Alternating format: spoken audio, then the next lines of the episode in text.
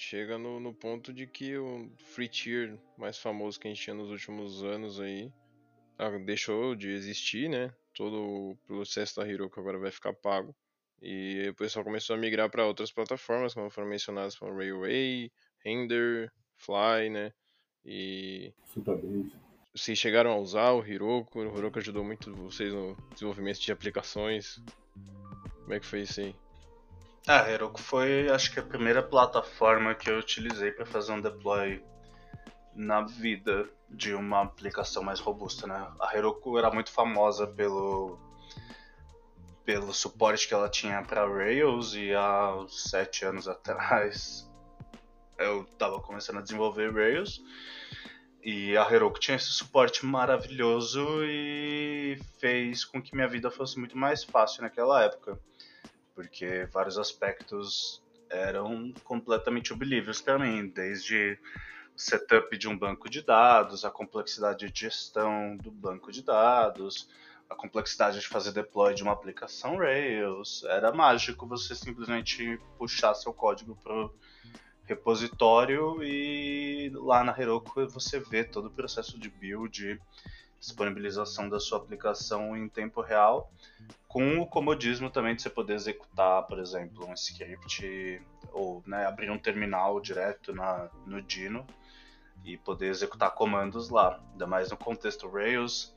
Esse para mim ainda é uma referência muito alta, assim, ainda tenho isso como um target muito bom para qualquer sistema, qualquer aplicação, porque é muito muito funcional e muito muito agradável para o desenvolvedor. É, principalmente o desenvolvedor, ele tá menos, naquela época eu estava menos nessa linha de ops. Então, então se, você, se você desenvolve, mas você não tem muitos conhecimentos de ops, acho que essa, esse tipo de plataforma também te dá esse carinho e essa atenção de você não precisa se dedicar talvez tanto a se aprimorar em ops naquele momento, né, ou trazer essas práticas tão cedo para sua operação. É, você comentou do, do terminal, acho que a visualização de logs também era uma parada que me ajudou muito no começo. É, quando eu estava dando meus primeiros deploys aí no Heroku, tentando debugar as aplicações. E acho que foi parecido com o que você comentou aí, Pedrão, na época que eu comecei a mexer com essas coisas, manjava nada de Ops, manjava absolutamente zero, estava na faculdade ainda aprendendo a programar. E foi uma plataforma que eu tive contato assim porque fazendo assim trabalho com alguns veteranos era o que eles usavam. Então aí eu, eu aprendi assim. E aí fui, fui lá, né, mexendo. O Firebase também foi mais ou menos nessa linha. E todo trabalho de faculdade que eu precisava dar um deploy praticamente era Hero. Depois para outros trampos assim Mas, também.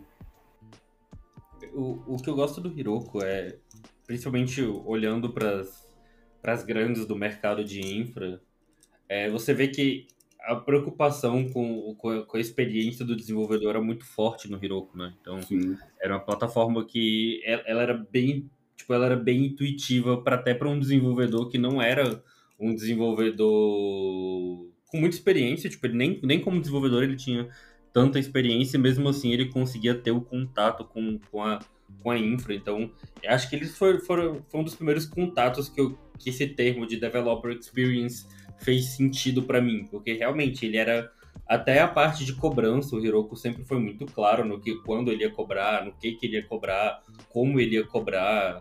É, tipo, obviamente quem não tinha muita experiência em infra não entendia que o principal modelo de negócio deles era justamente essa facilidade para depois poder te cobrar cobrar por essa facilidade quando, quando fosse necessário, mas mesmo assim eles eram muito claros com tudo. Então acho que era é, é, eu acho que virou um modelo para o mercado, né? Hoje em dia esse tipo de produto, geralmente produtos para você lançar rapidamente, todos eles vêm com a com, com, essa experiência para o desenvolvedor muito, muito boa, sabe? Você está realmente poupando tempo. É, hoje em dia, principalmente com, a, com esse crescimento do GitHub também, vai ser facilmente integrado com o GitHub. Hoje o GitHub Actions ele tem milhares de integrações para quase tudo. É uma das plataformas que faz muito isso, que eu, eu confesso que no Brasil eu vejo muito pouco ela ser utilizada, mesmo nesses gratuitos, assim, e pra, até mesmo para projetos pessoais, a Vercel, é, para chipar front-end, de certa forma, eu vejo pouco eu vejo pouco, pouco exemplo no Brasil de pessoas usando e chipando na, na, na Vercel, então... E é outra que também é, é você não precisa olhar para infra. Você vai ter o seu site online e, e só segue a sua vida que a gente vai te falar quando a gente vai cobrar. Então acho que, que essa, essa dinâmica de você focar na experiência de quem está produzindo dentro da sua plataforma era muito boa. Sim, acho que nesses addons também foi uma sacada muito boa deles, né?